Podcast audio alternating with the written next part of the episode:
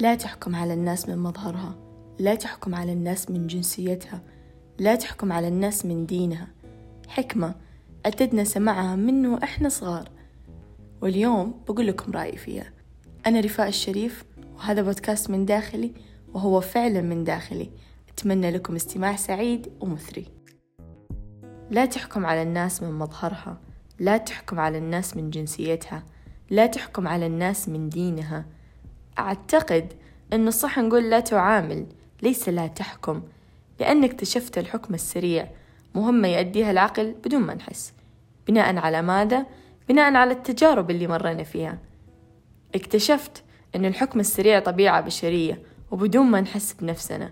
نعاشر جنسية معينة يكون أغلبهم لهم صفة معينة فنقابل شخص من نفس الجنسية وبدون سابق إنذار. ناخذ هذه الفكرة عنه بمجرد ما عرفنا أنه من هذه الجنسية. اكتشفت بعد أنها مو غلط أبدا. تدري وين الغلط؟ الغلط في تعاملك. لا يحق لي ولك معاملة أي شخص بناء على حكم عقولنا. حتى يثبت هذا الشخص لي ولك من هو سواء كان شخص جيد أو سيء. تعامل معه كشخص عادي ما تعرف عنه أي شيء. تعرف عليه بنفسك أعرف هل هو إنسان جيد أم سيء يستحق الاحترام والمعاملة لذاته أم لا؟ وركز يستحق الاحترام لذاته أم لا؟ يعني كيف يستحق الاحترام لذاته؟ الشخص عنده ثلاثة أنواع من الآراء المبادئ إلى آخره. أولا مبادئ وآراء متقبلها ومحتويها وجزء من شخصيته. ثانيا مبادئ وآراء متقبلها لكن غير مقتنع فيها وليست من مبادئه الخاصة. يعني لو قابل شخص عنده هذا المبدأ هيعتبره اختلاف بسيط بينه وبين الشخص. ثالثا مبادئ وآراء رافضها تماما وبتاتا البتة. يعني لو قابل شخص عنده هذه المبادئ هيعتبره اختلاف كبير ممكن يرفض الشخص عشان مبدأه. حلو. إيش دخل احترام الشخص لذاته بهذا الكلام؟ ما تلاحظ أحيانا شخص مختلف عنك تماما ويكون محتوي آراء أنت رافضها وبالرغم من ذلك تحبه وتحترمه جدا وعلاقتك فيه طيبة لماذا؟ لأنه شخص يستحق الاحترام لذاته آراءه خاصة فيه ما أذى فيها أحد ولا فرضها على أحد ومحترم معك ومحترم لك وما تلاحظ بعد أحيانا الشخص نفس تفكيرك ونفس مبادئك لكن ما تحبه أبدا. وممكن تتثاقل إذا قابلته ومعاملتك له سيئة رغم تشابهكم.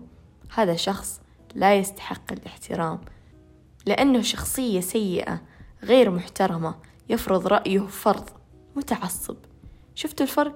عشان كذا نقرر نحترم الشخص لذاته مو لأفكاره ولا مبادئه. ولا حكمنا حتى. فاحكم لكن لا تعامل بناء على حكمك. وأيضا لا تتحدث عن شخص أمام ملأ بناء على حكمك إذ لم تتعامل معه بنفسك. وعاملهم لذاتهم ليس لاختلافهم. فقرة جديدة في أغلب الحلقات القادمة إن شاء الله. بداية من هذه الحلقة راح أعرض رأي أحد الأصدقاء عن كلامي في الحلقة. وممكن أعرض رأي متابع لحساب البودكاست في السوشيال ميديا. فتابعونا هناك وشاركني رأيك قبل ما أنزل الحلقة واسمعها قبل الكل. اليوم راح أنقل لكم رأي صديقتي هيا سلمان. هيا ذات شخصية مختلفة ومميزة وجدا أثق في تفكيرها واللي سعد جدا برأيها. تقول سعدت جدا بسماعي لهذه الحلقة لأنك تحدثت عن موضوع دائما ما أفكر به ويجول في عقلي. ألا وهو الحكم المسبق وكيف يستطيع الإنسان التوقف عنه؟ بالبداية كنت أحاول أن لا أحكم على الشخص من خلال تصرف بدر منه أو من خلال ملابسه أو حتى تعابير وجهه.